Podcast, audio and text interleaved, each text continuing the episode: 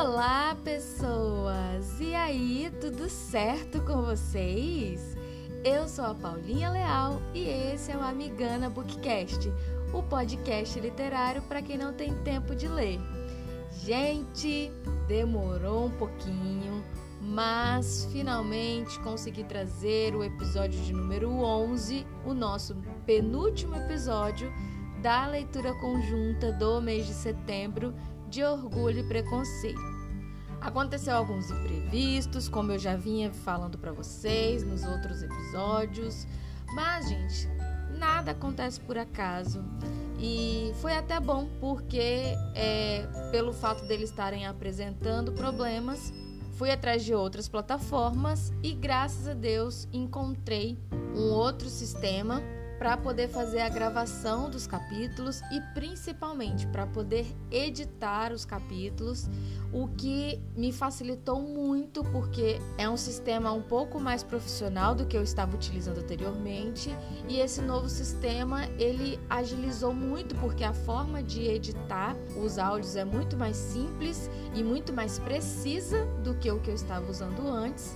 Isso facilitou muito e agilizou muito mais a minha etapa de edição e eu percebi também que a qualidade do áudio também ficou muito melhor do que com o editor que eu estava usando anteriormente.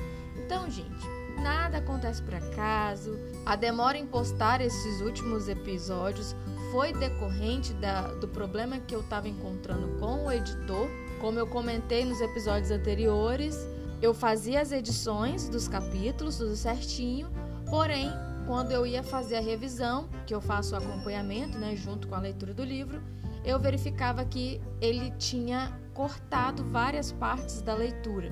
E isso fazia com que eu tivesse um retrabalho de ter que muitas vezes editar o arquivo novamente ou até ter que gravar novamente a leitura do capítulo, e o que consequentemente interferiu aí dentro do nosso cronograma.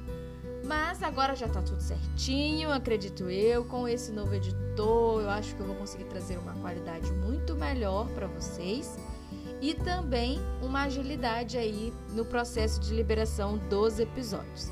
Enfim, estamos chegando no final do livro. Esse episódio de número 11, vamos fazer a leitura dos capítulos de número 51 até o 55 Nesses últimos episódios, eu não vou trazer o resumo dos capítulos anteriores, porque devido ao atraso que a gente teve no nosso cronograma, eu praticamente estou liberando um episódio atrás do outro. Então não teria por que eu deixar um episódio mais extenso apenas para inserir ali a parte do que aconteceu nos capítulos anteriores, porque você praticamente já viu, né? E também vai depender muito é, de, de, como você também está escutando esses episódios, né? Se você está seguindo o cronograma, você vai estar tá com a mente fresquinha ali. Mas se você também não estiver seguindo o cronograma, é só você ouvir o episódio anterior.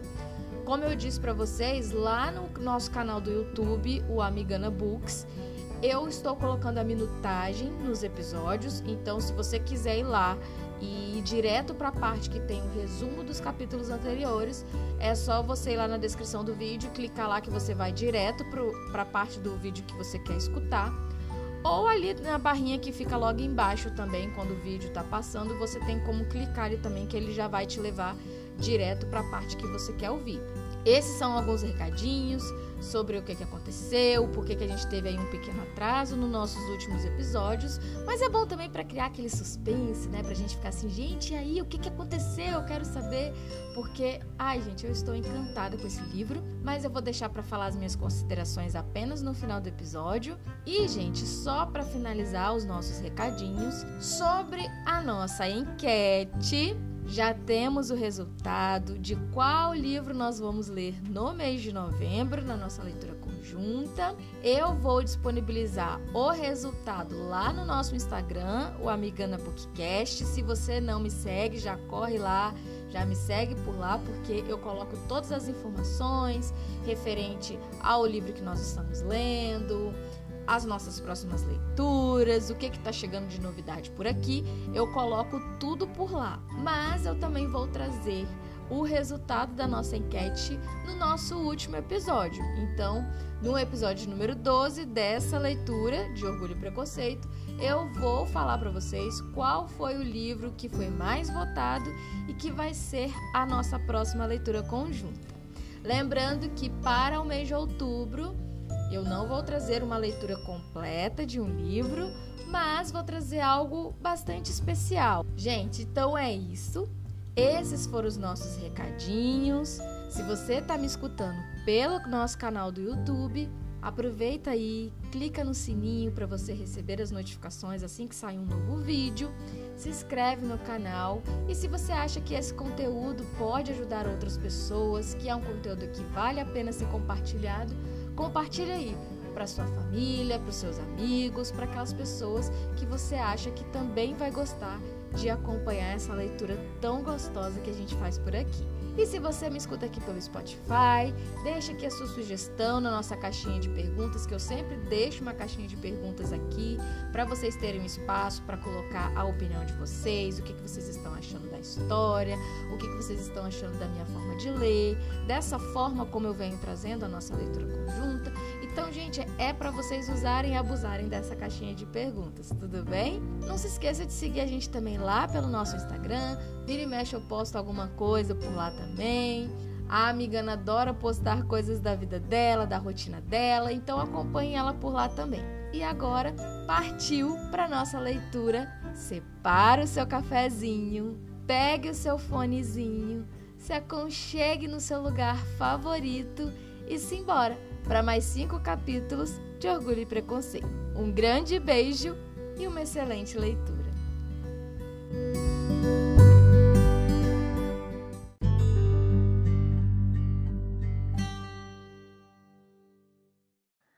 Capítulo 51 Chegou o dia do casamento da irmã, e Jane e Elizabeth estavam mais comovidas do que ela mesma foi enviada a carruagem para apanhá-los em Hertfordshire e deviam estar de volta a Longbourn na hora do jantar. A chegada do casal era mais temida pelas senhoritas Bennet mais velhas e mais especialmente por Jane, que atribuía a Lídia os sentimentos que ela teria sentido em seu lugar, e ficava arrasada ao pensar no que a irmã teria de suportar. Eles chegaram a família estava reunida na sala de desjejum para recebê-los. Sorrisos iluminaram o rosto da senhora Bennet quando a carruagem estacionou diante da porta. Seu marido tinha um aspecto imperturbavelmente sério. As filhas pareciam assustadas, nervosas, agitadas. Ouviu-se a voz de Lídia no vestíbulo. A porta escancarou-se e ela entrou correndo na sala. Sua mãe foi até ela, abraçou-a e lhe deu entusiásticas boas-vindas. Estendeu a mão com um sorriso carinhoso para o Ica, que vinha atrás da esposa, e exprimiu-lhes seus votos de felicidade com um júbilo que demonstrava não ter nenhuma dúvida sobre a felicidade deles. A recepção que lhes foi dada pelo Sr. Bennet, para quem se voltaram, não foi tão cordial. Sua expressão ficou até mais séria e ele mal abriu a boca. A desenvolta confiança do jovem casal, sem dúvida, era o bastante para irritá-lo. Elizabeth estava desgostosa com aquilo e até a senhorita Bennet estava chocada. Lídia continuava a mesma, incorrigível, rebelde, selvagem, barulhenta e temerária. Foi de irmã a irmã pedindo os parabéns e quando por fim todos se sentaram, olhou atentamente para toda a sala, notou algumas pequenas mudanças e observou, rindo, que havia muito tempo não entrava ali. O Ica não estava de modo algum mais constrangido do que ela mas suas maneiras eram sempre tão agradáveis que, se o seu caráter e o seu casamento tivessem sido exatamente o que deveriam, seus sorrisos e seu trato descontraído teriam conquistado a família ao se apresentar a ela. Elizabeth, até então, não acreditava que ele fosse capaz de tal disfarçatez. Mas, quando se sentou à mesa, estava decidida a nunca mais estabelecer limites para o descaramento de um homem descarado. Ela e Jane coraram, mas as faces dos dois, que haviam provocado toda a confusão, não sofreram nenhuma alteração de cor. Não faltaram as conversas. A noiva e sua mãe falavam com a máxima rapidez, e o Ica, que calhou de se sentar ao lado de Elizabeth, começou a fazer perguntas sobre os conhecidos da vizinhança, com uma desenvoltura bem-humorada que ela não conseguiu repetir em suas respostas. Cada um deles parecia ter as lembranças mais felizes do mundo. Nada do passado era recordado com pesar, e Lídia abordou com prazer assuntos a que as irmãs não teriam aludido por nada neste mundo. Imaginem só que faz três meses, exclamou ela, que fui embora mas parece que foram só duas semanas. Mesmo assim, aconteceram muitas coisas nesse tempo. Meu Deus! Quando parti, não tinha a menor ideia de que só voltaria casada, mas achava que seria muito divertido se acontecesse. Seu pai ergueu os olhos. Jane estava aflita. Elizabeth olhou para Lídia com um olhar expressivo. Ela, porém, que nunca ouvia nem via nada que não lhe interessasse, prosseguiu alegremente.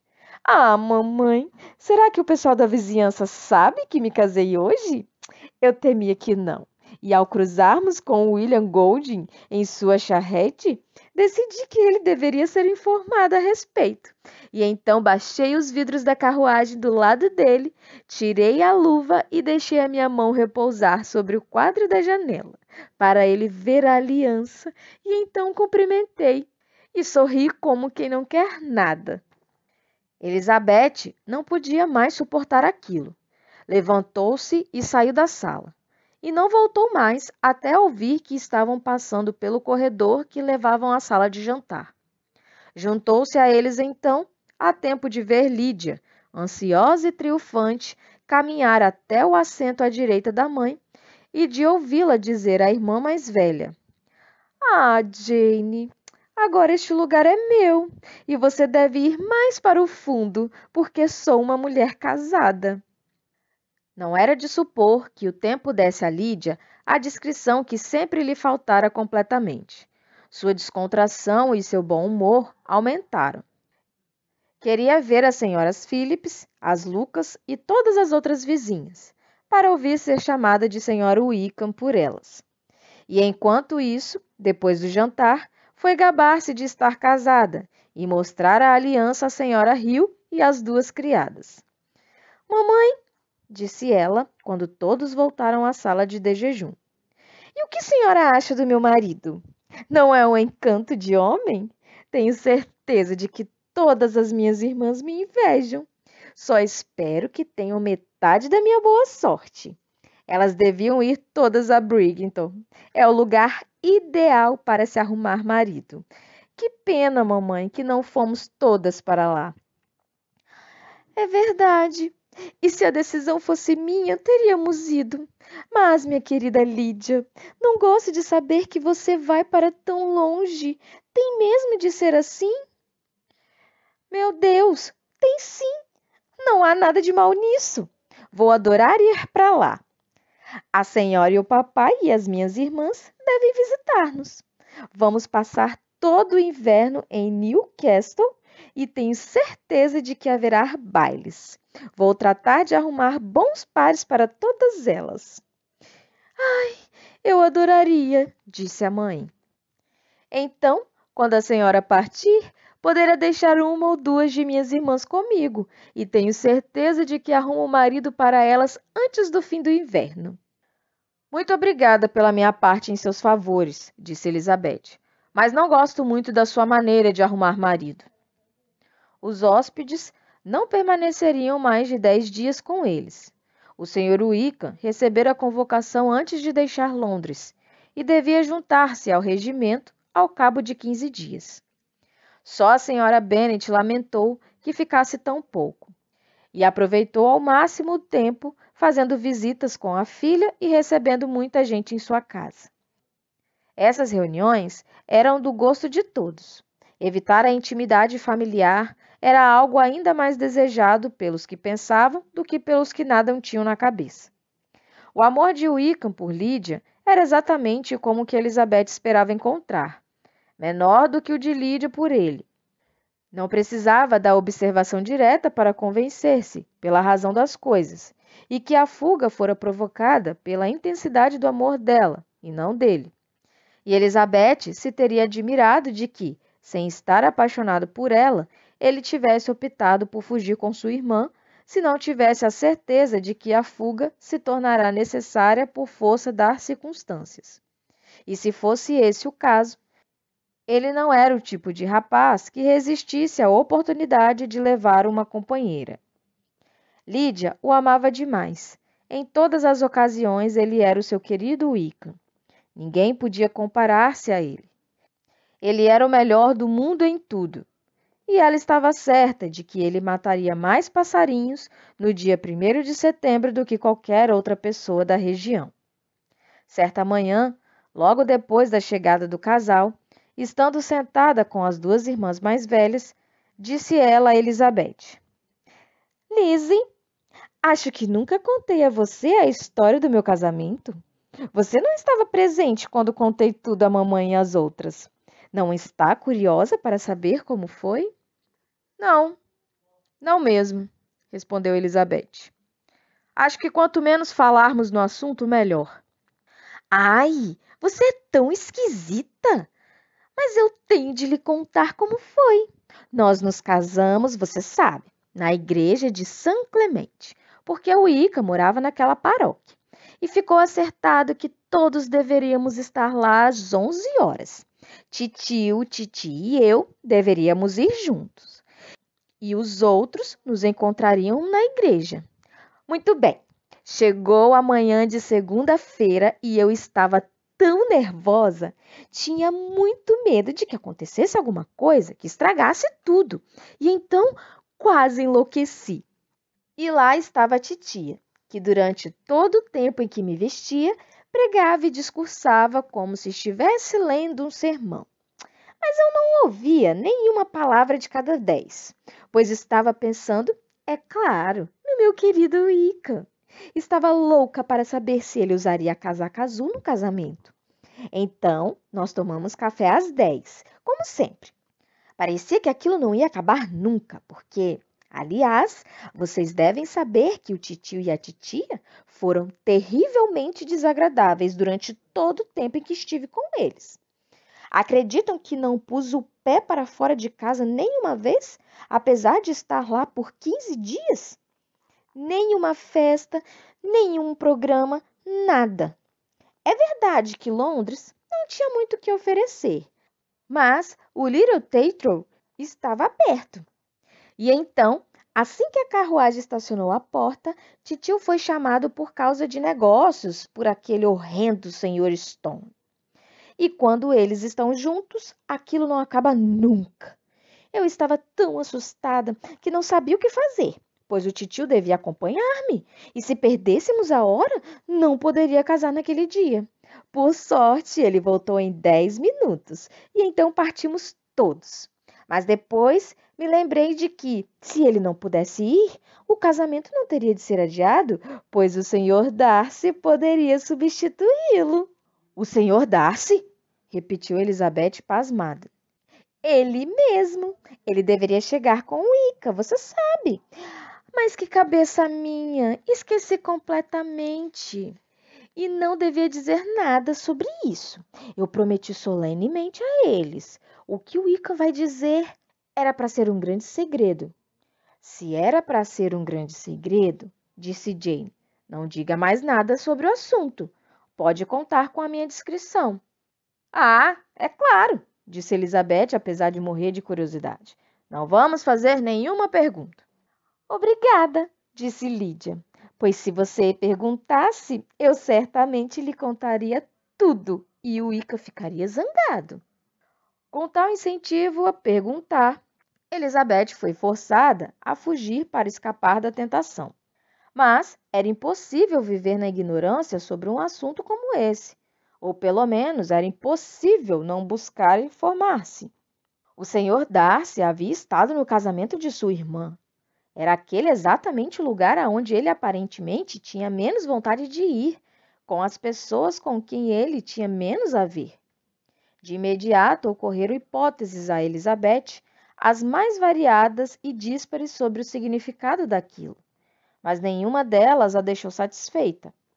As que mais lhe agradavam, por mostrarem o comportamento dele sob a mais nobre luz, pareciam as mais improváveis.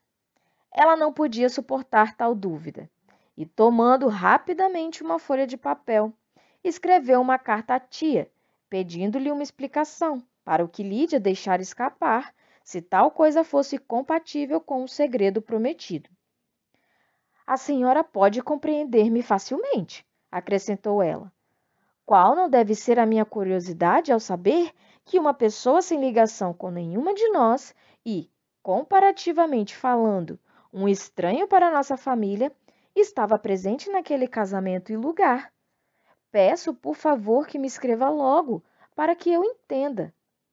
A menos que tudo deva, por razões imperativas, permanecer em segredo, como Lídia parece julgar necessário. E então terei de me contentar com a ignorância. Não que eu vá contentar-me com isso, acrescentou ela, com os seus botões ao terminar a carta.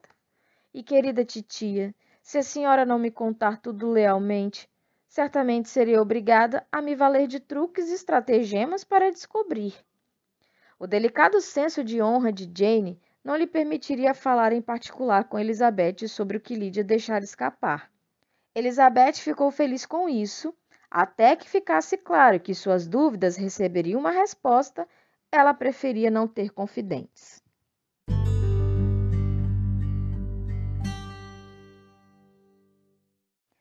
Capítulo 52 Elizabeth teve a satisfação de receber resposta o mais breve possível. Assim que a teve em mãos, correu para o pequeno bosque, onde era menor o risco de ser interrompida, sentou-se num dos bancos e se preparou para ser feliz, pois o tamanho da carta a convenceu de que ela não continha uma negativa. Grace Church Street, 6 de setembro. Minha querida sobrinha, acabo de receber a sua carta e vou dedicar a manhã inteira para respondê-la, pois vejo que o que tenho de lhe dizer não caberia numa carta pequena. Devo confessar que o seu pedido me surpreendeu eu não esperava isso de você.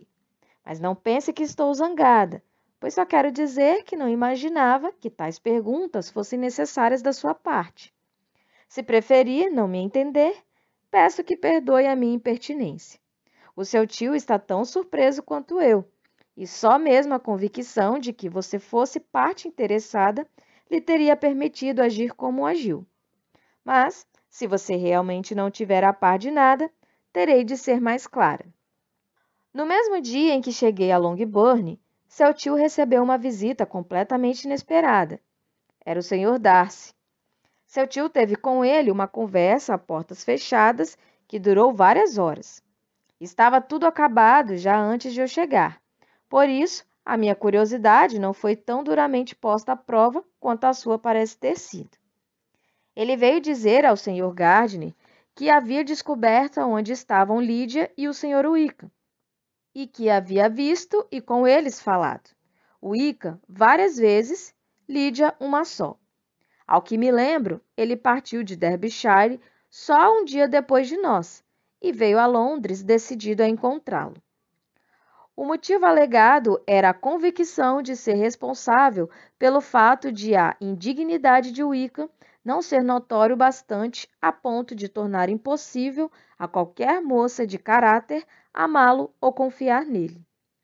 Generosamente, pôs toda a culpa em seu próprio orgulho equivocado e confessou que antes pensava ser indigno de sua condição tornar públicos para o mundo os seus problemas particulares. O seu caráter devia falar por si mesmo. Considerava, portanto, seu dever apresentar-se para tentar remediar o mal que ele mesmo provocara. Se ele tinha um outro motivo, estou certa de que não era algo desonroso. Permaneceu alguns dias na capital antes de conseguir descobrir o paradeiro dos dois. Mas tinha algo para nortear sua busca, e esse algo era mais do que nós tínhamos, e a consciência disso era outra razão para resolver acompanhar-nos. Há uma senhora, a senhora Yong, ao que parece, que foi durante algum tempo governanta da senhorita Darcy e foi despedida do emprego por alguma razão negativa que ele não quis revelar. E essa senhora, então, comprou uma casa grande na Edward Street e passou a se sustentar alugando quartos. Ele sabia que essa senhora Young era muito amiga de Wicca, e o senhor Darcy foi procurá-la para obter informações sobre ele assim que chegou a Londres. Mas demorou dois ou três dias para conseguir dela o que pretendia. Creio que ela não faltaria com a palavra dada sem suborno e corrupção, pois realmente sabia onde o amigo se encontrava.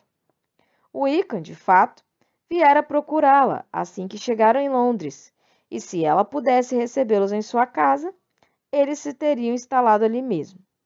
Com o tempo, no entanto, o nosso bom amigo conseguiu o desejado endereço. Eles estavam na rua tal. Ele encontrou o Ico e em seguida fez questão de ver Lídia. Seu principal objetivo ao falar com ela fora, como ele mesmo a reconheceu, convencê-la a largar a sua atual situação desastrosa e voltar para sua família assim que esta fosse convencida a recebê-la. Ele lhe ofereceu toda a ajuda de que precisasse, mas Lídia estava firmemente decidida a permanecer onde estava. Não lhe importava a família, não queria nenhuma ajuda dele, não queria ouvir falar em largar o Ica.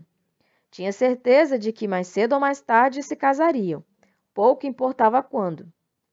Como eram esses os sentimentos dela, o senhor Darcy julgou que só lhe restava garantir e apressar o casamento, o qual, como compreendeu logo em sua primeira conversa com Wick, nunca tinha estado nos planos dele. Wickham confessou ter sido obrigado a deixar o regimento, em razão de algumas dívidas de honra muito urgentes, e não teve escrúpulos em atribuir todas as más consequências da fuga de Lídia à loucura dela. Pretendia demitir-se imediatamente, e quanto à sua situação futura, não tinha a menor ideia de como seria. Tinha de ir para algum lugar, mas não sabia onde, e sabia que não teria com o que viver. O senhor Darcy perguntou a ele por que não se casar logo com Lídia. Embora fosse notório que o senhor Bennet não era muito rico, poderia fazer alguma coisa por ele, e sua situação melhoraria com o casamento. Mas descobriu, na resposta à pergunta, que o Wickham ainda tinha esperança de ficar rico com o casamento em algum outro lugar do país. Dadas as circunstâncias, porém, não era provável que resistisse à tentação de uma ajuda imediata. Encontraram-se diversas vezes, pois havia muito que discutir. O Ica, é claro, queria mais do que podia obter, mas com o tempo foi obrigado a ser razoável. Com tudo acertado entre eles, o passo seguinte do Sr. Darcy foi comunicar o fato ao seu tio, e sua primeira visita a Grace Church aconteceu uma noite antes de eu voltar para casa. Mas o Sr. Gardner não podia recebê-lo, e o Sr. Darcy descobriu, ao se informar, que o seu pai ainda estava com ele, mas partiria de Londres na manhã seguinte. Ele não considerava o seu pai uma pessoa a quem pudesse consultar com tanta liberdade quanto seu tio. E assim, de bom grado, adiou o encontro até a partida do Sr. Bennet. Não deixou o nome e até o dia seguinte só se soube que um cavalheiro se apresentara para tratar de negócios. No sábado, ele tornou a vir. Seu pai já havia partido, seu tio estava em casa e, como já disse, eles tinham muito que conversar. Encontraram-se de novo no domingo, e então eu também o vi. Só na segunda-feira tudo ficou acertado. Assim que se chegou a um acordo, foi mandada uma mensagem urgente para Longbourn. Mas o nosso visitante era muito teimoso. Creio, Lise, que a teimosia é o verdadeiro defeito do seu caráter, afinal. Ele já foi acusado de muitas imperfeições ao longo do tempo, mas essa é a verdadeira. Tudo o que se devia fazer era ele quem fazia. Embora eu tenha certeza, e não digo isto para que me agradeçam, Portanto, não diga nada a este respeito de que o seu tio teria acertado tudo com mais facilidade. Discutiram longamente sobre o caso, mais do que merecia o cavalheiro e a dama em questão. Mas por fim, o seu tio foi obrigado a ceder, e em vez de poder ser útil à sobrinha, foi forçado a contentar-se em receber o provável crédito por aquilo, o que fez muito a contragosto. E eu creio realmente que a sua carta de hoje de manhã causou a ele grande prazer, pois pediu uma explicação que o despojaria de suas plumagens emprestadas, atribuindo mérito a quem de direito. Mas, Lise, isso não pode ir além de você ou de Jane, no máximo. Acho que você sabe muito bem o que foi feito pelos dois jovens. Ele tinha dívidas a pagar, que ultrapassavam em muito, creio, as mil libras, mais outras mil libras a somar ao dote dela e mais a compra do título de oficial. A razão pela qual tudo isso devia ser feito só por ele era a que expliquei acima. Era a culpa dele, de seu recato e de seu erro de julgamento que o caráter de Wicca tivesse sido tão mal interpretado e, por conseguinte, que tivesse sido tão bem recebido e apreciado como foi. Talvez houvesse algo de verdade nisso, embora eu duvide que o recato dele ou de alguém fosse responsável pelo caso. Mas, apesar desse belo palavrório, minha querida Lise, você pode ter certeza de que seu tio jamais teria cedido se não tivéssemos reconhecido nele um outro interesse no caso. Quando tudo isso foi acertado, ele voltou para junto dos amigos que ainda estavam em Pemberley, mas foi combinado que estaria de volta a Londres quando o casamento se realizasse, e então todas as questões de dinheiro seriam resolvidas. Acho que agora já lhe contei tudo. Pelo que você me disse, tudo isto vai causar-lhe grande surpresa. Espero, porém, que não lhe seja motivo de desgosto. Lídia instalou-se em nossa casa e o Ica era recebido com frequência. Ele era exatamente o que havia sido quando conheci em Redfordshire, mas não lhe contaria como fiquei pouco satisfeita com o comportamento dela enquanto esteve conosco, se não tivesse percebido, pela carta de Jane de quarta-feira, que o seu comportamento ao chegar em casa foi exatamente o mesmo, e, portanto, que o que lhe vou dizer agora não pode causar-lhe nenhum novo desgosto. Conversei com ela várias vezes da maneira mais séria, mostrando a ela todo o mal que fizera e toda a angústia que provocara na família. Se ela me escutou, foi só por acaso, pois tenho certeza de que não me deu ouvidos. Fiquei algumas vezes muito irritada, mas então eu me lembrava das minhas queridas Elizabeth e Jane e por elas tinha paciência com Lídia. O retorno do senhor Darcy foi pontual, e como Lídia lhe contou, ele assistiu ao casamento. Jantou conosco no dia seguinte e devia partir na quarta ou quinta-feira. Você ficará muito zangada comigo, querida Liz, se eu aproveitar a oportunidade para lhe dizer, o que até agora nunca tive coragem, o quanto eu o aprecio. O comportamento dele para conosco foi em todos os aspectos tão agradável como havia sido em Derbyshire. Agradam-me sua inteligência e suas opiniões. Não lhe falta nada, a não ser um pouco mais de vivacidade. E isso, se se casar prudentemente, sua esposa pode ensinar-lhe. Acho-o muito esperto. Ele mal mencionou o seu nome, mas, ao que parece, a esperteza anda na moda. Peço-lhe que me perdoe se eu estiver sido muito atrevida, ou pelo menos não me castigue excluindo-me de Pemberley.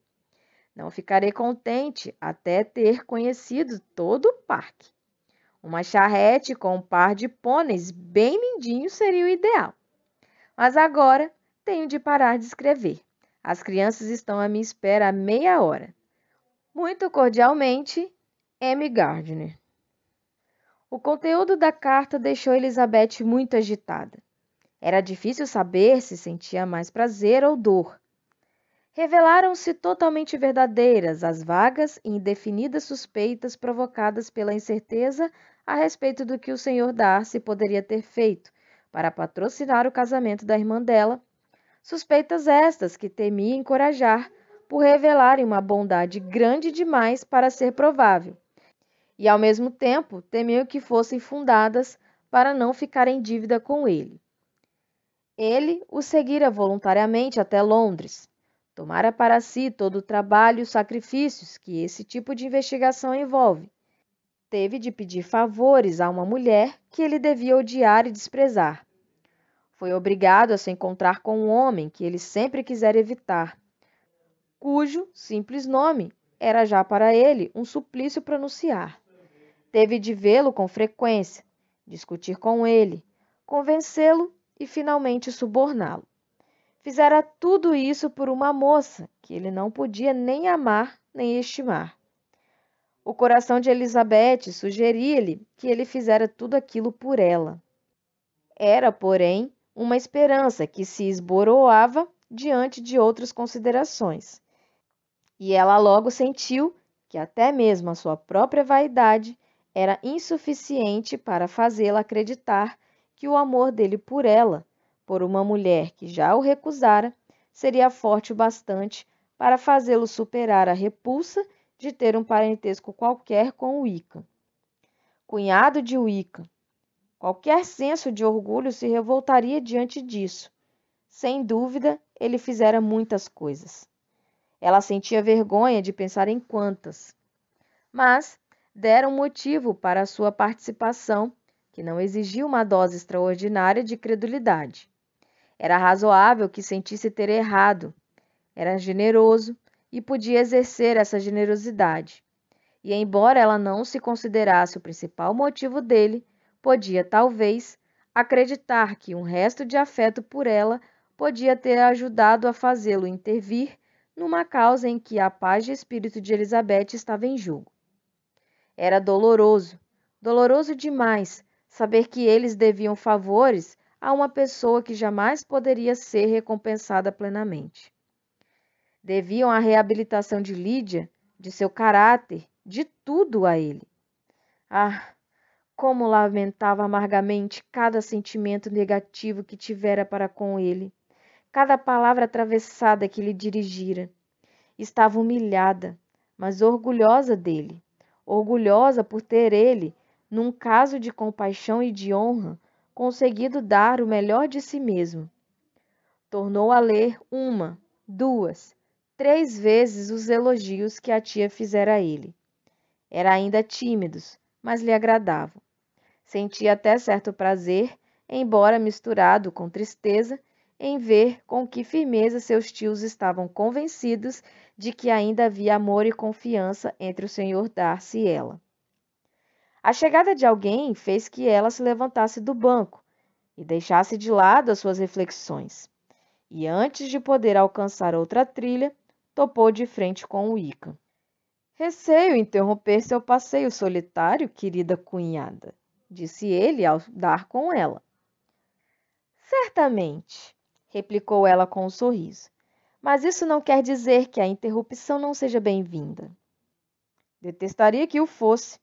Sempre fomos bons amigos. E agora, melhores ainda. É verdade. As outras estão saindo? Não sei. A senhora Bennet e Lídia vão de carruagem a Meryton.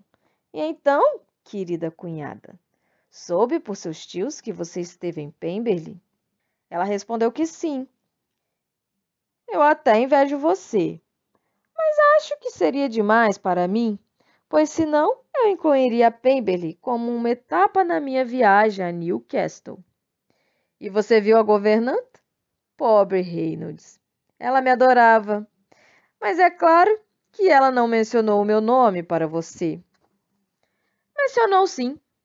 E o que disse? que você se havia alistado no exército e que temia que não se tivesse dado bem. A tamanha distância, as coisas ficam estranhamente deformadas, não é?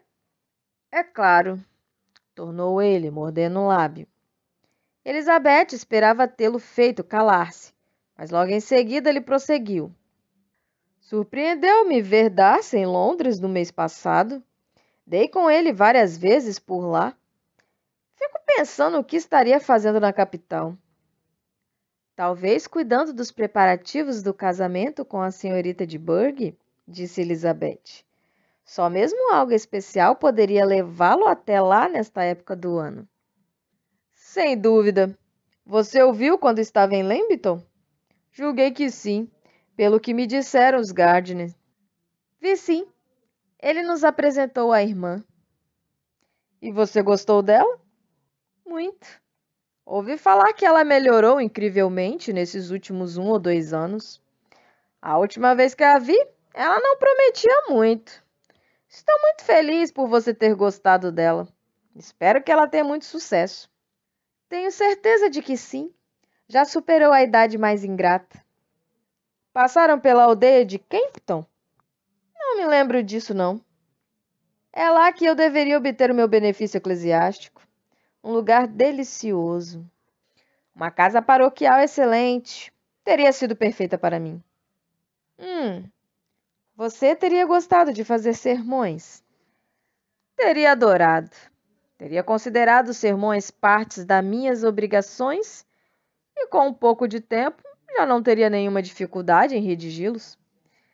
Não é bom lamuriar-se, mas teria sido ótimo para mim. A calma, a paz de uma tal vida teria correspondido a todas as minhas ideias de felicidade. Mas não era para acontecer. Alguma vez você ouviu Darcy mencionar o caso quando estava em Quente? Ouvi de uma fonte que considero confiável que o benefício lhe foi concedido apenas condicionalmente e segundo a vontade do atual patrono.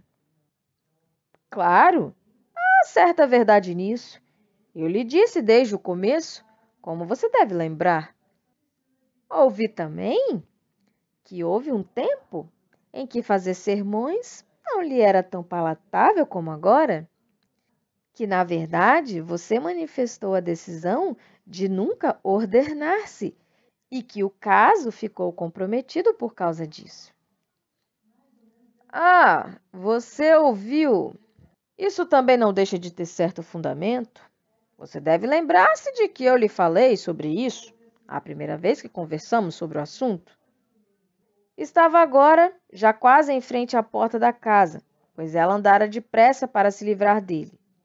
E não querendo, pelo bem da irmã, provocá-lo, limitou-se a dizer com um sorriso bem-humorado: Vamos lá, senhor Wicca. Somos agora cunhado e cunhada. Não vamos brigar por coisas passadas? No futuro, espero que estejamos sempre de acordo. Ela lhe estendeu a mão ele a beijou com afetuosa galanteria, muito sem graça, e ambos entraram na casa.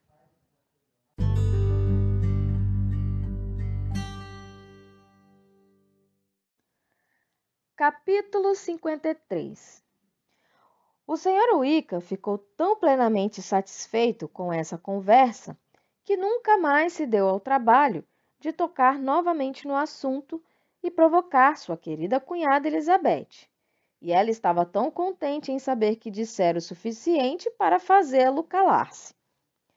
Logo chegou o dia da partida do jovem casal, e a senhora Bennet foi obrigada a se resignar com uma separação que, como seu marido de modo algum aceitou os planos de irem todos a Newcastle, provavelmente se prolongaria por pelo menos um ano. Ah, minha querida Lídia! exclamou ela.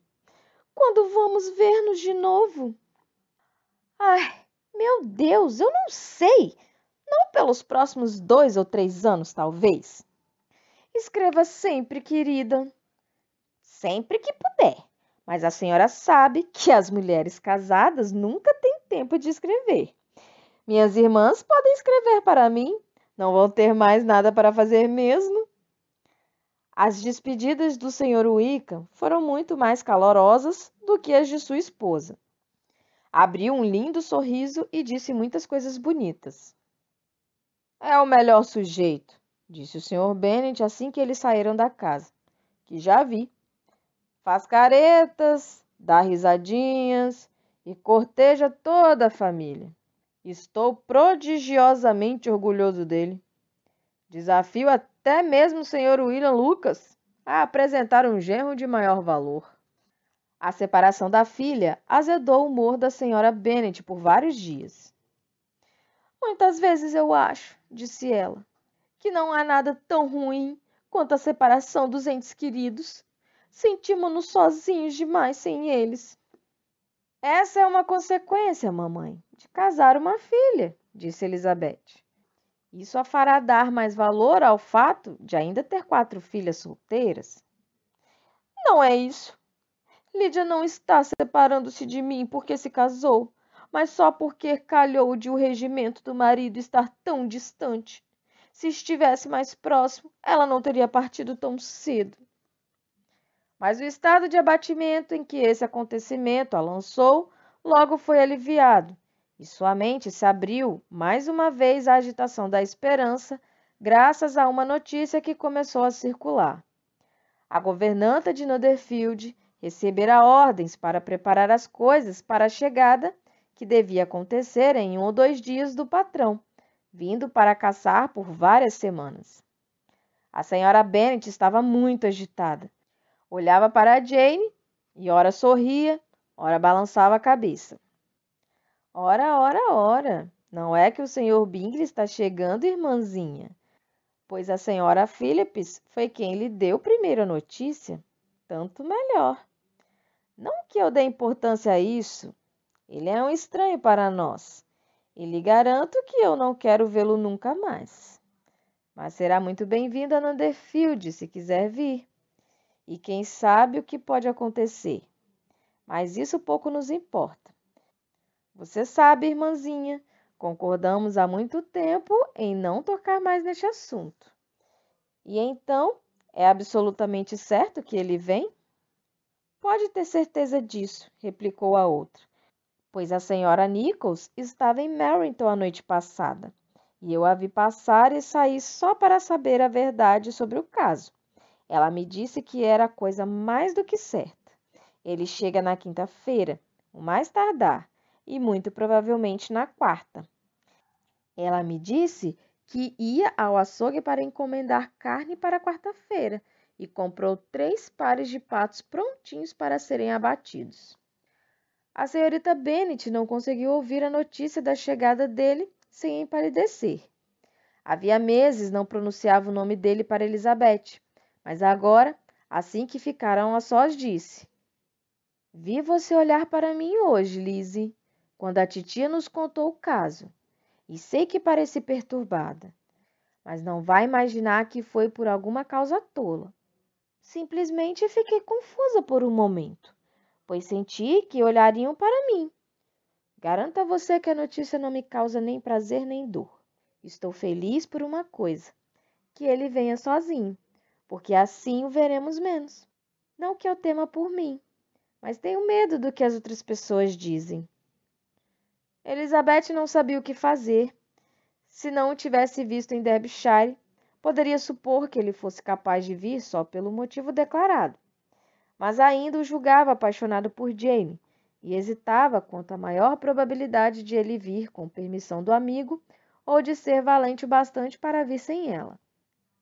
É duro, pensava ela às vezes, que o coitado não possa vir à casa que alugou legalmente sem provocar toda essa especulação. Vou deixá-la em paz. Apesar do que dizia sua irmã e que ela acreditava serem realmente os seus sentimentos na expectativa da chegada dele, Elizabeth pôde facilmente perceber que o humor de Jane fora afetado pela notícia. Estava mais agitado, mais instável do que de costume. O assunto que fora tão apaixonadamente discutido pelos pais cerca de um ano antes, agora era de novo trazido à baila. Assim que o Sr. Bingley chegar, querido, disse a Sra. Bennet, você vai visitá-lo, é claro. Não, não. Você me forçou a visitá-lo ano passado e me prometeu que se eu fosse, ele se casaria com uma das minhas filhas. Mas aquilo deu em nada. Eu não vou fazer papel de bobo mais uma vez.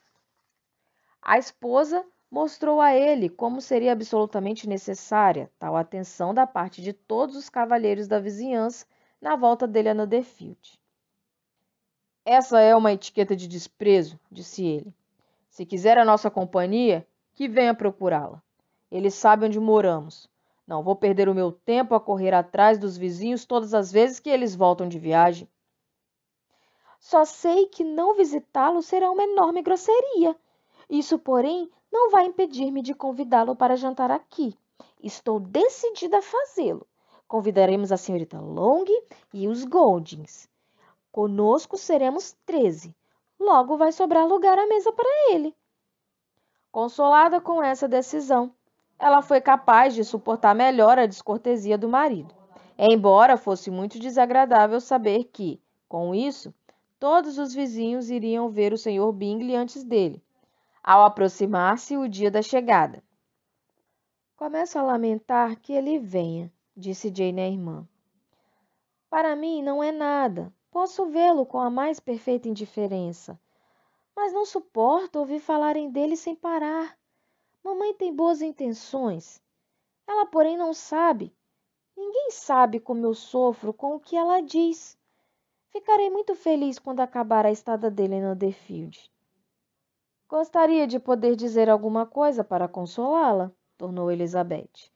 Mas tudo isso me ultrapassa, veja bem. Além disso, nem mesmo o costumeiro conselho de ter paciência eu posso dar, pois você é sempre tão paciente. O senhor Bingley chegou. A senhora Bennet, com o auxílio dos criados, tratou de obter as primeiras notícias imediatamente para poder prolongar ao máximo a ansiedade e o mau humor. Contava os dias que se passariam até que pudesse enviar o convite, sem esperança de vê-lo antes. Mas na terceira manhã, depois da chegada dele a Redfordshire, ela o viu da janela do tocador, entrar montando a cavalo pelo portão e dirigir-se para a casa. As filhas logo foram insistentemente chamadas a participar de sua alegria. Jane manteve resolutamente o seu lugar à mesa. Elizabeth, porém, para satisfazer a mãe, foi até a janela. Olhou, viu o senhor Darcy com ele e voltou a sentar-se junto da irmã. Há um homem com ele, mamãe, disse Kitty. Quem será? Algum conhecido dele, querida. Tenho certeza de que não o conheço. Não, não, replicou Kitty. Parece aquele homem que estava sempre com ele antes, o senhor não não sei o quê, aquele homem alto, orgulhoso. Meu Deus! O senhor Darcy! É, parece ser ele mesmo. Bem, qualquer amigo do senhor Bingley sempre será bem-vindo aqui, mas devo dizer que só de vê-lo já sinto ódio. Jane olhou para Elizabeth com surpresa e preocupação. Ela pouco sabia do encontro deles em Derbyshire e assim compreendeu o embaraço que ela devia estar sentindo ao vê-lo quase que pela primeira vez depois de receber a sua carta de explicações. Ambas as irmãs estavam muito pouco à vontade. Cada uma sofria pela outra, e, é claro, por si mesma. E sua mãe continuou a falar da antipatia que sentia pelo Sr. Darcy e da decisão de ser educada com ele só por ser amigo do Sr. Bingley, sem que nenhuma das duas a ouvisse. Elizabeth, porém, tinha motivos de embaraço de que Jane nem sequer suspeitava, pois ainda não tivera coragem de mostrar-lhe as cartas da senhora Gardiner ou de lhe contar sua mudança de sentimentos em relação a ele. Para Jane, ele só podia ser um homem cujas propostas de casamento ele recusara e cujo mérito ela subestimara mas para Elizabeth, que dispunha de mais amplas informações, era ele a pessoa a quem a família devia o maior dos favores, alguém que ela própria considerava com interesse, se não tão terno, pelo menos tão razoável e justo quanto que Jane sentia por Bingley. Seu espanto à chegada dele, a sua vinda a Netherfield, a Longbourn, e procurando-a de novo espontaneamente, era quase igual ao que experimentara ao testemunhar a mudança de comportamento dele em Derbyshire. A cor que desaparecera do seu rosto voltou depois de meio minuto, com um brilho especial, e um sorriso de satisfação deu esplendor aos seus olhos quando lhe ocorreu que a afeição e o interesse dele por ela deviam estar intactos. mas não tinha certeza disso. Vejamos antes como ele se comporta, disse ela. Depois sempre haverá tempo para ter esperança. Passou a se concentrar no trabalho, tentando demonstrar tranquilidade e sem ousar erguer os olhos. Até que uma ansiosa curiosidade os voltou para o rosto da irmã, enquanto a criada se aproximava da porta. Jane parecia um pouco mais pálida que o de costume, porém mais calma do que Elizabeth esperara. Ao aparecerem os cavalheiros, sua cor fez-se mais intensa. Mesmo assim, ela os recebeu com razoável descontração e com uma correção de maneiras que não demonstrava nem sintoma de mágoas, nenhuma complacência desnecessária. Elizabeth dirigiu-se tão pouco a cada um dos dois quanto a boa educação permitia, e voltou a se ocupar com seu trabalho, com uma seriedade que nem sempre este exige arriscar apenas um olhar a Darcy. Ele parecia sério como sempre, e pensou ela, estava mais como em Redfordshire do que como viu em Pemberley. Mas talvez, na presença de sua mãe, ele não pudesse ser o que era diante dos seus tios. Essa era uma hipótese dolorosa, mas não improvável. Olhou também para Bingley por um instante e, nesse pouco tempo, viu que ele parecia ao mesmo tempo contente e constrangido. Foi recebido pela senhora Bennet com um grau de cortesia que deixou envergonhada as duas filhas, sobretudo quando comparada à fria e cerimoniosa polidez de sua reverência ante o amigo dele e das palavras que a ele dirigiu. Elizabeth, em especial, Sabedora de que a mãe devia a este último fato de a filha predileta ter sido preservada da infâmia, ficou dolorosamente magoada com uma distinção tão descabida. Darcy, depois de perguntar como iam o senhor e a senhora Gardner, pergunta a que ela não podia responder sem embaraçar-se, mal abriu a boca. Não se sentou perto dela, talvez fosse essa a razão do silêncio, mas não fora assim em Derbyshire. Ali, ele conversara com os amigos dela quando não era possível falar com Elizabeth. Mas agora se passaram vários minutos sem que se ouvisse o som da sua voz. E quando, vez por outra, incapaz de resistir ao impulso da curiosidade, ela erguia os olhos para o seu rosto, via o olhar com igual frequência, ora para ela, ora para Jane, e muitas vezes para nada a não ser o chão. Era claro que estava mais pensativo e menos ansioso por agradar do que quando se viram pela última vez. Ela estava decepcionada e ao mesmo tempo irritada consigo mesmo por isso. Poderia esperar algo diferente, pensou ela. Mas então por que veio? Não estava disposta a conversar com ninguém, a não ser com ele, e com ele mal tinha coragem de falar. Perguntou por sua irmã, mas não conseguiu ir além disso. Já faz muito tempo, senhor Bingley, que o senhor partiu, disse a senhora Bennet. Ele concordou prontamente. Comecei a ficar aflita quando o senhor não voltava mais. As pessoas diziam que a sua intenção era deixar definitivamente a vizinhança no dia de São Miguel. Espero, porém, que não seja verdade. Aconteceram muitas mudanças por aqui desde que o senhor foi embora. A senhorita Lucas casou-se e saiu da casa dos pais. E uma de minhas filhas também. Imagino que já tenha ouvido falar disso. De fato, deve ter lido a respeito nos jornais.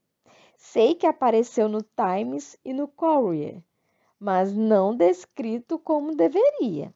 Só diziam que, recentemente, George Wickham se casou com a senhorita Lydia Bennet? Sem uma sílaba acerca do pai dela, de onde ela vivia? Nada. Quem redigiu o anúncio foi meu irmão Gardner, e me admira que tenha feito um trabalho tão porco. O senhor leu? Bingley respondeu que sim, e deu seus parabéns. Elizabeth não ousava erguer os olhos. Não podia dizer, portanto, qual a expressão do senhor Darcy. É maravilhoso ter uma filha bem casada, prosseguiu a sua mãe. Mas ao mesmo tempo, senhor Bingley, é muito dura vê-la partir para tão longe. eles foram para Newcastle, um lugar muito ao norte, ao que parece, e vão permanecer por lá não sei quanto tempo. O regimento dele é de lá, pois imagino que o senhor soube que ele deixou a milícia de Hertfordshire e se alistou no exército regular. Graças a Deus, ele tem alguns amigos, mas não tantos como merece. Elizabeth, que sabia que aquilo era uma indireta contra o Sr. Darcy, estava tão consternada e envergonhada que teve de se esforçar para permanecer sentada em seu lugar. Aquilo, porém, lhe deu forças para falar, o que nada antes conseguira fazer, e perguntou a Bingley se pretendia permanecer por aquelas paragens no momento. Por algumas semanas, acreditava ele. Quando tiver matado todos os seus próprios pássaros, senhor Bingley, disse a mãe, peço-lhe que venha aqui e atire em todos os que quiser nas propriedades do senhor Bennet. Tenho certeza de que ele ficará muito contente em lhe fazer esse favor e reservará para o senhor as melhores ninhadas. A consternação de Elizabeth aumentava diante daquela desnecessária ostentação de polidez. Se agora se abrissem as mesmas rosas perspectivas que as entusiasmaram um ano atrás, estava convicta de que tudo caminharia para a mesma conclusão desastrosa. Nesse instante, sentiu que anos de felicidade não poderiam compensar para Jane ou para si mesma aqueles momentos de doloroso embaraço. O meu maior desejo, disse com seus botões, é nunca mais estar com nenhum dos dois. A companhia deles proporciona prazer suficiente para compensar uma desgraça destas. Nunca mais quero tornar a ver nenhum dos dois. Mas aquele constrangimento, para o qual anos de felicidade não era compensação suficiente, logo em seguida foi substancialmente aliviado, ao observar como a beleza de sua irmã reacendeu a admiração de seu antigo namorado. Assim que chegou, mal falou com ela, mas a cada cinco minutos parecia crescer a atenção que lhe dava. Julgou-a tão bela como no ano anterior, tão afável e tão simples, embora não tão loquaz. Jane estava ansiosa por não demonstrar nenhuma diferença e realmente convencida de que falava tanto quanto antes. Mas sua mente estava tão ocupada que ela nem sempre sabia quando estava em silêncio. Quando os cavalheiros se ergueram para partir, a senhora Bennet, fazendo questão de exibir cordialidade, convidou-os para jantar em Longbourn dali a poucos dias. O senhor me deve uma visita, senhor Bingley, acrescentou ela, pois quando foi para Londres no inverno passado, prometeu participar de um jantar de família conosco assim que voltasse. Como vê, eu não esqueci e lhe garanto que fiquei muito decepcionada com o senhor por não ter voltado e não ter cumprido a promessa. Bingley pareceu um pouco desnorteado ante tal observação e disse alguma coisa sobre os negócios que o teriam retido. Em seguida, se retiraram. A senhora Bennet estivera muito propensa a lhes pedir que ficassem e jantassem ali, mas, embora sempre oferecessem mesa farta, achava que pelo menos dois serviços seriam necessários a um homem para quem tinha planos tão ambiciosos ou para satisfazer o apetite de alguém com uma renda anual de 10 mil libras.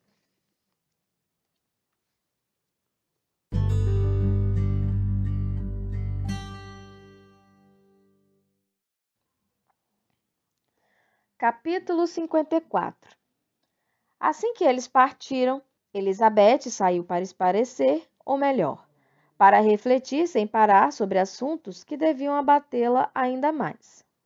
O comportamento do Sr. Darcy deixou-a pasma e irritada. Se era para ficar calado, sério e indiferente, disse ela, por que é que ele veio então? Não conseguia achar nenhuma resposta satisfatória para o problema. Ele ainda era simpático e agradável com os meus tios em Londres e por que não comigo? Se tem medo de mim, por que veio aqui? Se não gosta mais de mim, por que o silêncio? Que homem irritante! Não quero mais pensar nele.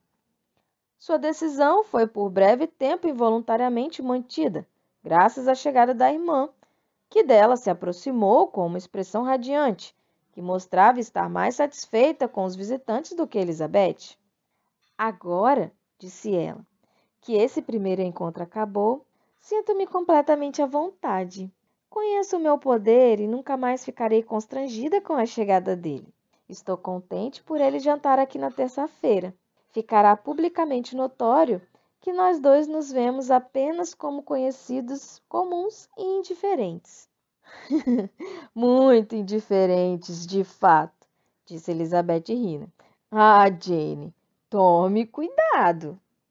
Minha querida Lizzie, você não pode achar que eu seja tão fraca a ponto de correr perigo agora.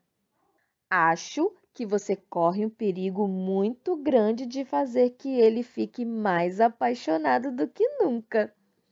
Não tornaram a ver os cavalheiros até terça-feira. Nesse meio tempo, a senhora Bennet retomava todos os planos felizes que o bom humor e a costumeira polidez de Bingley, em meia hora de visita, ressuscitaram. Na terça-feira, houve uma recepção bastante concorrida a Longbourn, e ambos, que eram esperados com grande expectativa, honraram sua pontualidade e desportistas, chegando exatamente na hora marcada. Quando passaram para a sala de jantar, Elizabeth observou atentamente se Bingley ocuparia o lugar que, em todos os jantares anteriores, pertenceria a ele, ao lado da irmã.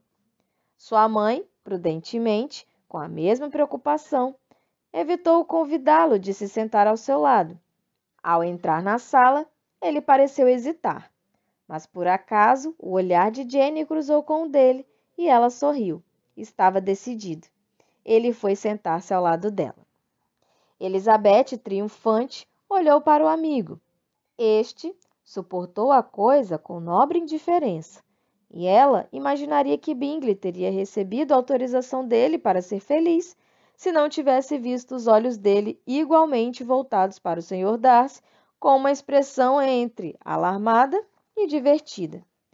O comportamento dele para com a irmã durante o jantar demonstrou uma admiração por ela que, embora mais reservada do que antes, convenceu Elizabeth de que se dependesse só dele, a felicidade de Jane e dele próprio logo estaria garantida. Embora não ousasse confiar no resultado de tudo aquilo, ela ainda ficou satisfeita em observar o comportamento dele. Isso deu a ela toda a animação que o seu estado de espírito podia admitir, pois não estava de bom humor. O senhor Darcy estava quase tão distante dela quanto a mesa podia separá-los, e estava a um dos lados de sua mãe. Ela sabia quão pouco satisfatória era para ambos tal situação. Não estava perto bastante para ouvir o que diziam, mas podia ver que raramente falavam um com o outro e como suas maneiras eram frias e formais quando faziam. A hostilidade da mãe tornava mais dolorosa para Elizabeth a consciência do que deviam a ele, e em certos momentos ela teria dado tudo para ter o privilégio de dizer a ele que nem toda a família ignorava ou desdenhava a sua bondade. Tinha ela esperança de que o sarau oferecesse algumas oportunidades de aproximá-los, que a visita inteira não se passaria sem permitir que a conversa entre os dois fosse além dos meros cumprimentos cerimoniosos que se seguiram à chegada dele.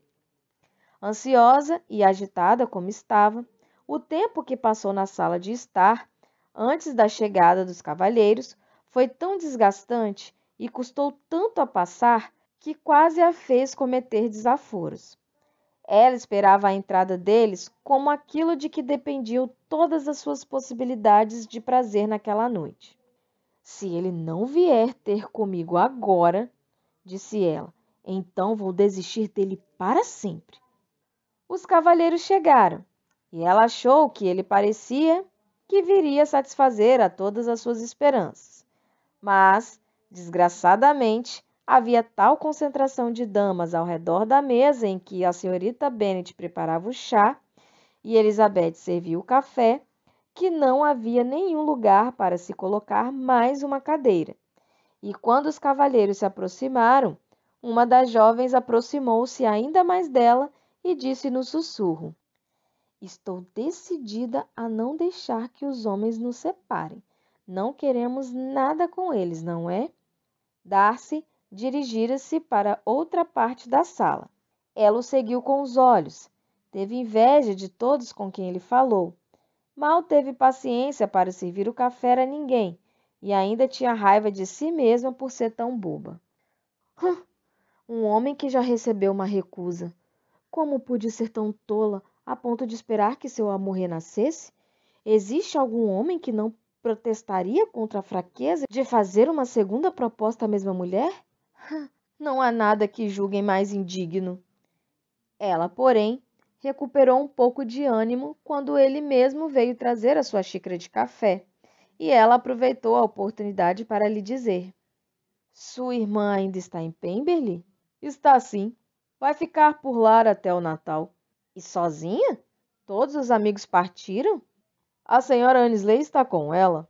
Os outros partiram para Scarborough há três semanas.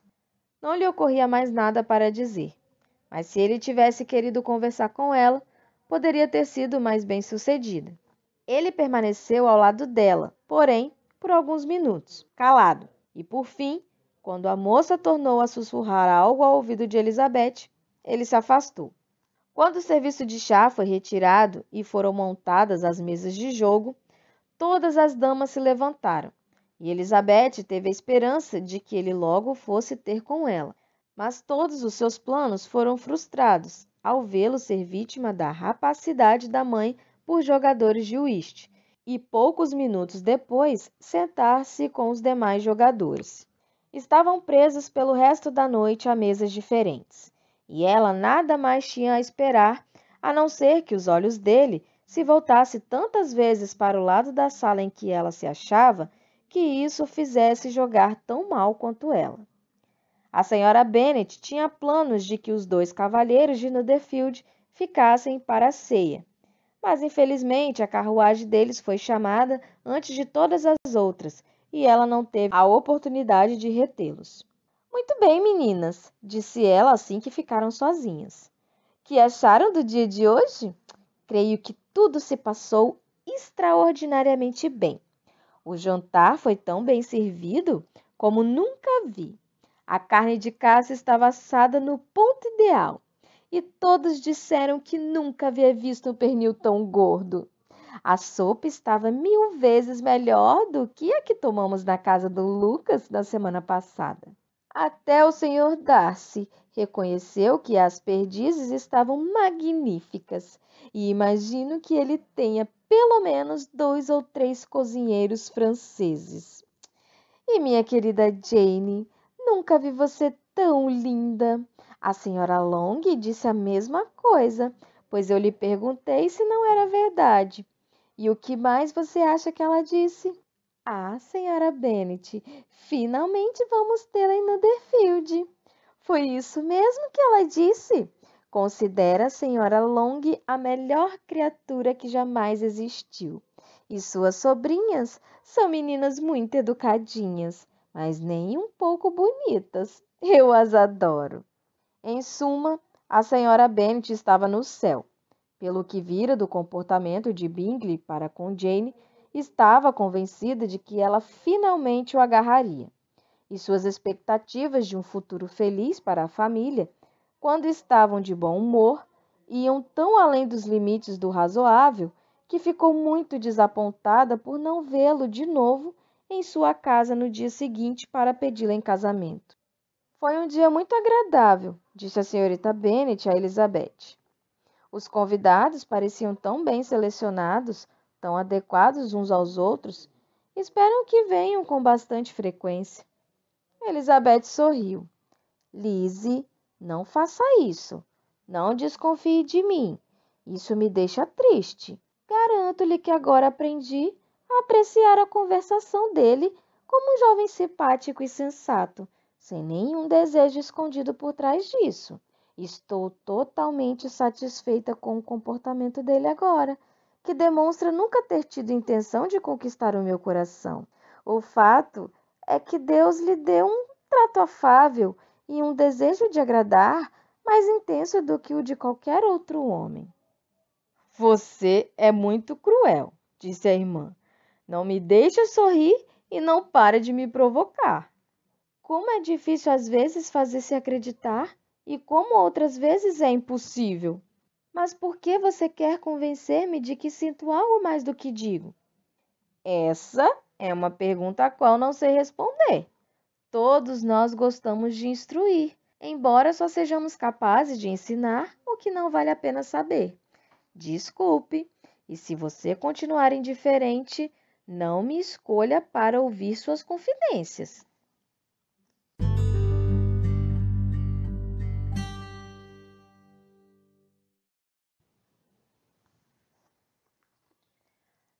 Capítulo 55 Poucos dias depois dessa visita, o Sr. Bingley apareceu de novo, mas sozinho. Seu amigo partira para Londres naquela manhã, mas deveria estar de volta em dez dias. Conversou com todos durante mais de uma hora e estava extraordinariamente animado. A senhora Bennet convidou-o para jantar, mas com muitas expressões de pesar, ele confessou ter outro compromisso. A próxima vez que vier, disse ela, espero ter mais sorte. Ele ficaria muito honrado em vir a qualquer hora, e etc. E se fosse convidado, aproveitaria a primeira oportunidade para vir encontrá-los. Pode vir amanhã? Sim, ele não tinha nenhum compromisso para o dia seguinte e o convite foi aceito com prazer. Ele chegou tão cedo que nenhuma das damas já estava arrumada. A senhora Bennet entrou correndo no quarto da filha, de penhoar e com os cabelos ainda meio despenteados, gritando: Querida Jane, apresse-se e corra lá para baixo. Ele chegou! O senhor Bingley chegou! É isso mesmo! Depressa, depressa! Venha cá imediatamente, Sara, para ajudar a senhorita Bennet a se vestir. Não se preocupe com o penteado da senhorita Lizzie. Vamos descer assim que pudermos, disse Jane, mas tenho certeza de que Kitty é a mais arrumada de nós, pois subiu meia hora atrás. Ah, ao diabo com Kitty, que tem ela a ver com o caso? Venha logo, depressa! Onde está o seu cinto, querida?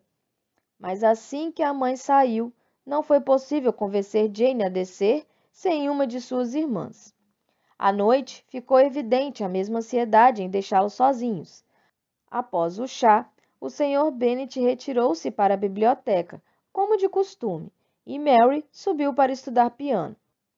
Assim, removidos dois dos cinco obstáculos, a senhora Bennet permaneceu olhando e piscando para Elizabeth e Catherine durante longo tempo, sem causar nenhuma impressão nelas. Elizabeth não estava olhando para ela, e quando por fim Kitty reparou, disse muito inocentemente: Qual o problema, mamãe? Por que está piscando para mim? Que quer que eu faça? nada, minha filha, nada. Eu não pisquei para você. Ela então permaneceu sentada por mais cinco minutos, mas incapaz de aproveitar uma ocasião tão preciosa. Levantou-se de repente e, dizendo a Kit: Venha cá, meu amor, quero falar com você. Levou-a para fora da sala. Jane imediatamente olhou para Elizabeth, demonstrando aflição diante daquela artimanha e como que pedindo que ela não participasse daquilo.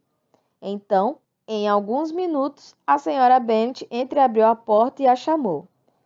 Lizzie, querida, quero falar com você. Elizabeth foi obrigada a sair. Vamos deixá-los sozinhos, disse a mãe assim que ela chegou ao corredor. Kitty e eu vamos subir e ficar na salinha. Elizabeth não tentou argumentar com a mãe, mas permaneceu quieta no corredor, até perder de vista ela e a Kitty, e então voltou à sala de estar. Não deram certo os planos da senhora Bennet para aquele dia. Bingley teve todos os encantos, menos o de um namorado oficial da filha. Seu desembaraço e bom humor tornaram-no um convidado agradabilíssimo, e ele suportou as inoportunas cerimônias da mãe e ouviu todas as suas tolas observações com uma paciência e um domínio de si mesmo particularmente gratos à filha. Ele nem precisava de um convite para ficar para a ceia e antes de partir ficou decidido, graças ao empenho da senhora Bennet e dele próprio, que voltaria na manhã seguinte para caçar com o marido dela. Depois desse dia, Jane nada mais disse sobre a sua indiferença. As duas irmãs não trocaram uma palavra sequer a respeito de Bingley.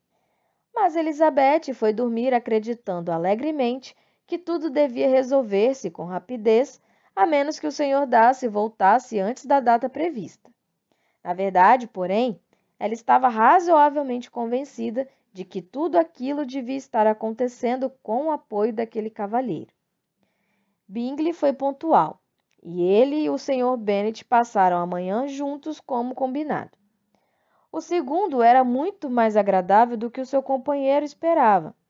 Não havia em Bingley nenhuma presunção ou insensatez que pudesse provocar a sua ironia ou fazê-lo calar-se em desaprovação, e era mais comunicativo e menos excêntrico do que qualquer situação anterior. Bingley, é claro, voltou com ele para jantar, e à noite entrou novamente em ação o estratagema da senhora Bennet para afastar todos das proximidades dele e de sua filha. Elizabeth, que precisava escrever uma carta, foi à copa com esse objetivo, logo após o chá, pois, como todos os demais iriam jogar cartas, não queria ser a pessoa que frustrasse os planos da mãe. Mas ao voltar à salinha, depois de terminar a carta, ela viu com infinita surpresa que havia razões para temer que a mãe tivesse sido engenhosa demais, até mesmo para ela. Ao abrir a porta, viu a irmã e Bingley em pé diante da lareira, como que absortos em animada conversação, e se isso não bastasse para despertar suspeitas, os rostos dos dois, quando apressadamente viraram as costas e se separaram um do outro, não deixariam nenhuma dúvida. A situação de ambos era bastante constrangedora, mas a dela lhe parecia ainda pior. Nenhum dos dois pronunciou uma sílaba sequer, e Elizabeth estava a ponto de partir novamente, quando Bingley, como Jane se havia sentado, ergueu-se de repente e, depois de sussurrar algumas palavras à irmã, saiu apressado da sala. Jane não podia ter segredos com Elizabeth, quando a confiança era motivo de prazer, e abraçando-a imediatamente confessou, com a mais viva comoção, ser a criatura mais feliz do mundo. Isso, isso é demais, acrescentou ela. Demais mesmo. Eu não mereço isso. Ah, por que nem todos são tão felizes assim? Os parabéns de Elizabeth foram dados com uma sinceridade, um calor, uma alegria que as palavras não podem exprimir adequadamente. Cada palavra gentil era uma nova fonte de felicidade para Jane. Ela, porém, não podia, no momento, permitir-se ficar com a irmã ou dizer metade do que ficara por dizer. Devo ir agora mesmo falar com a mamãe, exclamou ela. Por nada neste mundo eu zombaria de sua carinhosa solicitude ou permitiria que ela recebesse a notícia de alguma outra pessoa. Ele já foi falar com o papai. Ai, Lise, saber que o que eu tenho para contar dará tanto prazer a toda a família. Será que aguento de tanta felicidade? Ela então saiu, correndo em busca da mãe, que fizera questão de interromper o jogo e estava no andar de cima com Kit. Elizabeth, que fora deixada sozinha, agora sorria da rapidez e da facilidade com que finalmente se resolvera o caso que lhes causara nos meses anteriores tanta expectativa e frustração. E este, disse ela, é o fim de toda aquela nervosa circunspecção do seu amigo, de todos os artifícios hipócritas da irmã, o fim mais feliz, mais sábio e mais razoável. Poucos minutos depois, encontrou-se com ela Bingley, cuja conversa com o pai fora breve e objetiva. Onde está a sua irmã? disse ele afobado ao abrir a porta. Lá em cima com a mamãe. Tenho certeza de que logo ela vai descer. Ele então fechou a porta e, vindo até ela, pediu-lhe as felicitações e o carinho de uma nova cunhada. Elizabeth exprimiu-lhe sincera e calorosamente a sua alegria pela perspectiva do futuro parentesco. Deram as mãos com grande cordialidade, e então, até que a irmã descesse, ela teve de ouvir tudo o que ele tinha a lhe dizer sobre a sua própria felicidade e as perfeições de Jane. E apesar de ele estar apaixonado, Elizabeth realmente acreditava que todas as suas expectativas de felicidade tinham um fundamento racional, pois se baseavam na excelente inteligência e no mais do que excelente caráter de Jane, e numa afinidade geral de sentimentos e gostos entre ela e ele. Foi para todos uma noite de extraordinária alegria. A satisfação de espírito da senhorita Bennet provocou um resplendor de suave animação em seu rosto que a fez parecer mais linda do que nunca. Kitty sorria na esperança de que logo chegaria sua vez.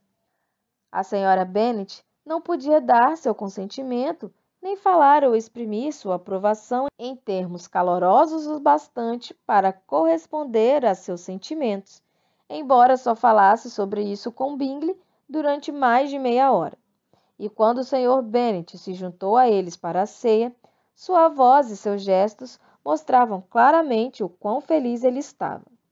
Não disse palavra, porém, sobretudo aquilo de que o visitante se despedisse tarde da noite mas assim que ele saiu, voltou-se para a filha e disse: Jane, meus parabéns.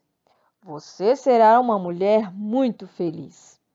Jane foi correndo até ele, deu-lhe um beijo e lhe agradeceu pela bondade.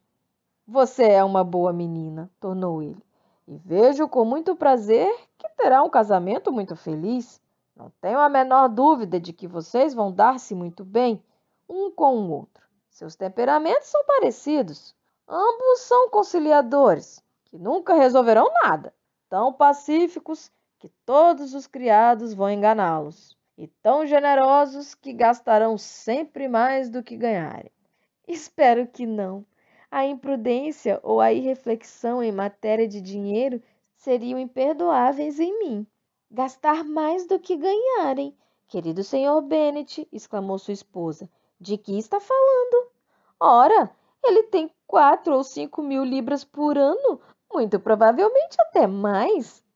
E então, dirigindo-se à filha, Ah, minha querida Jane, estou tão feliz. Tenho certeza de que não vou conseguir pregar os olhos esta noite. Mas eu sabia, eu sempre disse que tinha de ser assim. Finalmente, tinha certeza de que você não podia ser tão linda para nada. Lembro que assim que o vi, quando ele veio pela primeira vez em Redfordshire no ano passado, logo percebi que era provável que vocês ficassem juntos. Ah, ele é o homem mais lindo que eu já vi. Wicca e Lydia foram completamente esquecidos. Jane era de longe a filha predileta. Naquele momento, ela não se importava com nenhuma outra as irmãs mais moças logo começaram a pedir os favores que no futuro Jane poderia fazer-lhes. Mary pediu autorização para utilizar a biblioteca de Netherfield e Kit insistiu que fossem dados bailes lá durante o inverno. Bingley, é claro, passou a fazer mais visitas diárias a Longbourn, chegando muitas vezes antes do jejum e permanecendo sempre até depois da ceia, a menos que algum vizinho bárbaro, absolutamente odioso, lhe tivesse feito um convite para jantar que ele julgasse obrigatório aceitar. Elizabeth agora só dispunha de pouco tempo para conversar com a irmã, pois enquanto ele estava lá, Jane não dava atenção a mais ninguém, mas se mostrou muito útil aos dois naquelas horas de separação que às vezes tem de acontecer. Na ausência de Jane, Bingley sempre procurava Elizabeth, pelo prazer de falar sobre ela, e quando ele partia, Jane sempre buscava a mesma consolação. Ele me fez tão feliz, disse ela uma tarde, ao me dizer que não sabia que eu estava em Londres na primavera passada. Eu não acreditava que fosse possível. Eu suspeitava disso, tornou Elizabeth. Mas que explicação ele deu? Deve ter sido coisa das irmãs. Certamente elas não morriam de amores pelo meu relacionamento com ele, algo que não me surpreende, pois ele poderia ter escolhido alguma relação muito mais vantajosa em todos os aspectos. Mas quando virem, como tenho certeza verão que o irmão está feliz comigo, ficarão contentes e voltaremos a nos relacionar bem, mas nunca mais poderemos ser o que éramos umas com as outras. Essas são as palavras mais severas, disse Elizabeth, que já ouvi de você.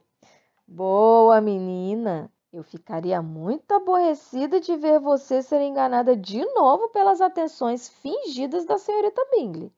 Você acreditaria, Lizzie, que quando fui para Londres em novembro, ele realmente me amava e só mesmo a certeza de que eu lhe era indiferente o impediu de voltar? Ele, sem dúvida, cometeu um pequeno engano, mas isso mostra que é um homem modesto.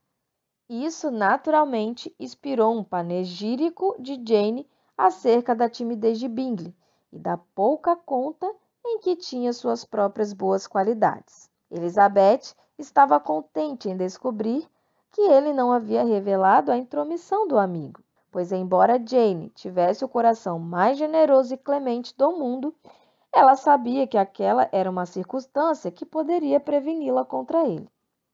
Sou com certeza a criatura mais feliz que já existiu, exclamou Jane. Ah, Lizzie, por que fui escolhida dentre a família para ser a mais abençoada? Se pelo menos eu visse você tão feliz quanto eu.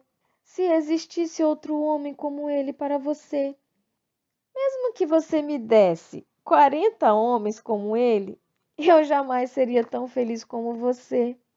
Até que eu tenha o seu temperamento e a sua bondade, jamais poderei ter a sua felicidade. Não, não. Deixe-me tratar sozinha da minha vida. E quem sabe, se tiver muito boa sorte, poderei encontrar a tempo outro Sr. Collins. Os acontecimentos ocorridos na casa de Longbourn já não podia permanecer em segredo.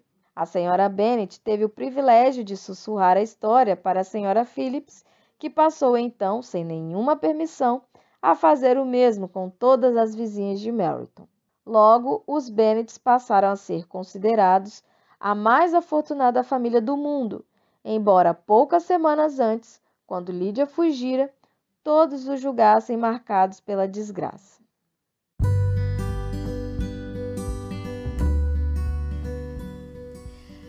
Aí, pessoas, concluímos então mais cinco capítulos do livro Orgulho e Preconceito. Estamos no nosso penúltimo episódio dessa leitura conjunta. Ainda teremos mais um episódio, que é o nosso episódio de número 12.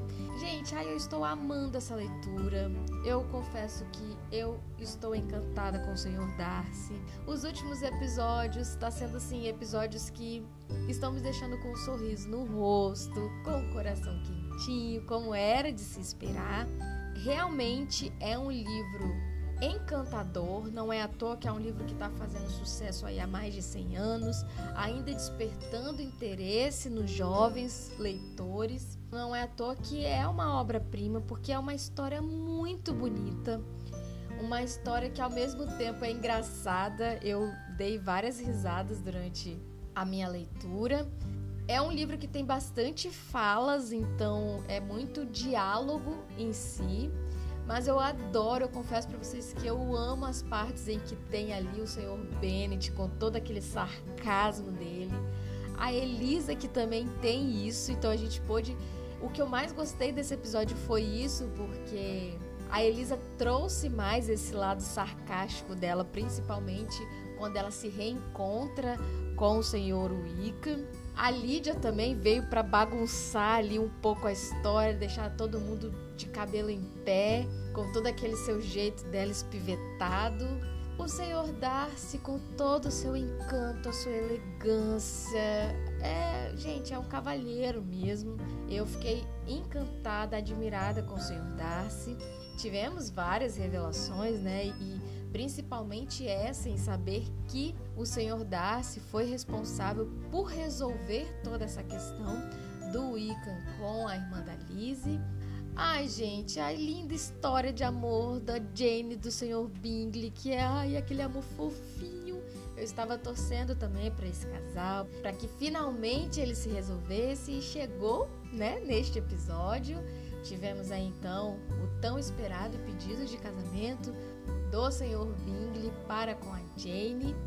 Mas o que mais me chamou a atenção nesse episódio foi o fato da Elisa enxergar todas as situações que aconteceram, reconhecer que ela realmente foi preconceituosa com o Senhor Darcy, que ela deixou o seu orgulho passar por cima do seu discernimento e com isso ela acabou fazendo um julgamento de uma pessoa que no fundo não era insuportável quanto ela falava no início. Então, o que eu mais gostei foi isso, dela reconhecer que ela errou com o senhor Darcy, mas também o fato de agora ela tá querendo correr atrás do prejuízo, né? Então, ela tá ali querendo entender por que que ele voltou para Redfordshire, por que que ele fez tudo isso. É, a gente sabe que ele tá fazendo isso porque ele realmente ama ela, mas ela fica ali, né? Sem entender o porquê que ele tá fazendo tudo isso pela família dela, mas ao mesmo tempo ele não demonstra para ela que ele ainda está interessado nela. Então, ela meio que fica ali pensando no que, que ela pode fazer, querendo se aproximar mais dele. E ao mesmo tempo, quando ela se encontra com ele, ainda tem aquela atitude meio fria, assim. E, e, você vê ela reconhecendo que ela já, já o ama. E aí, gente, agora que eu quero saber é como que esses dois vão voltar ali a se relacionar. Mas o Senhor Darcy, gente, com todo o seu respeito, com, com todo o seu carinho, se colocando como culpado por tudo que aconteceu com a família da Elisa. Ai, gente, olha, sério, eu não vou mais ficar falando aqui demais porque eu tô babando pelo Senhor Darcy. gente, então assim, foi um episódio onde nós tivemos praticamente todas as histórias resolvidas. O que eu posso esperar agora do episódio 12, né, que é o último episódio? Como que vai ser essa reaproximação entre a Elisa e o Senhor Darcy? Como que vai ser esse fechamento da história de amor desses dois? E é isso, gente. Vamos, vamos aguardar porque agora ai, eu tô ansiosa para saber como que vai ser, como que vai finalizar essa linda história que eu estou encantada e eu acho que eu fui muito assertiva em pegar como um livro clássico logo Orgulho e Preconceito, porque eu confesso que eu já tô doida para ler os outros livros. Então, o, o bom de você fazer esse exercício de ler um gênero que está fora da sua zona de conforto é que você acaba descobrindo um mundo novo. Conseguir passar por essa barreira que eu tinha dos clássicos, por essa questão da linguagem realmente é uma linguagem um pouquinho mais difícil, que, que demanda um pouco mais de tempo, que, que você precisa ter esse cuidado de talvez até ir em busca de pesquisar mesmo para você conseguir entender melhor o contexto. Mas, gente, é um esforço assim tão pequeno que não vale a pena você deixar de ler uma obra-prima dessa simplesmente por conta da linguagem. E isso também vai muito de edição para edição. Quem não está acostumado com livros clássicos ou quem está iniciando o seu hábito de leitura agora pode encontrar muita dificuldade. Então, o que eu posso dizer para vocês foi procurar saber qual das editoras tinha a melhor tradução que me fizesse compreender melhor a história. Temos várias edições de Orgulho e Preconceito, então procure aí, pesquise aquela que você vai conseguir compreender melhor. Eu confesso para vocês que a edição que eu tenho, eu comprei ela pela capa. Me julguem, mas eu sou dessas. Eu compro o livro pela capa sim. Principalmente se for aqueles livros lindos que tem aquelas capas maravilhosas. Já comprei vários livros por conta apenas da capa ser bonita, mas me surpreendi muitas vezes com a história.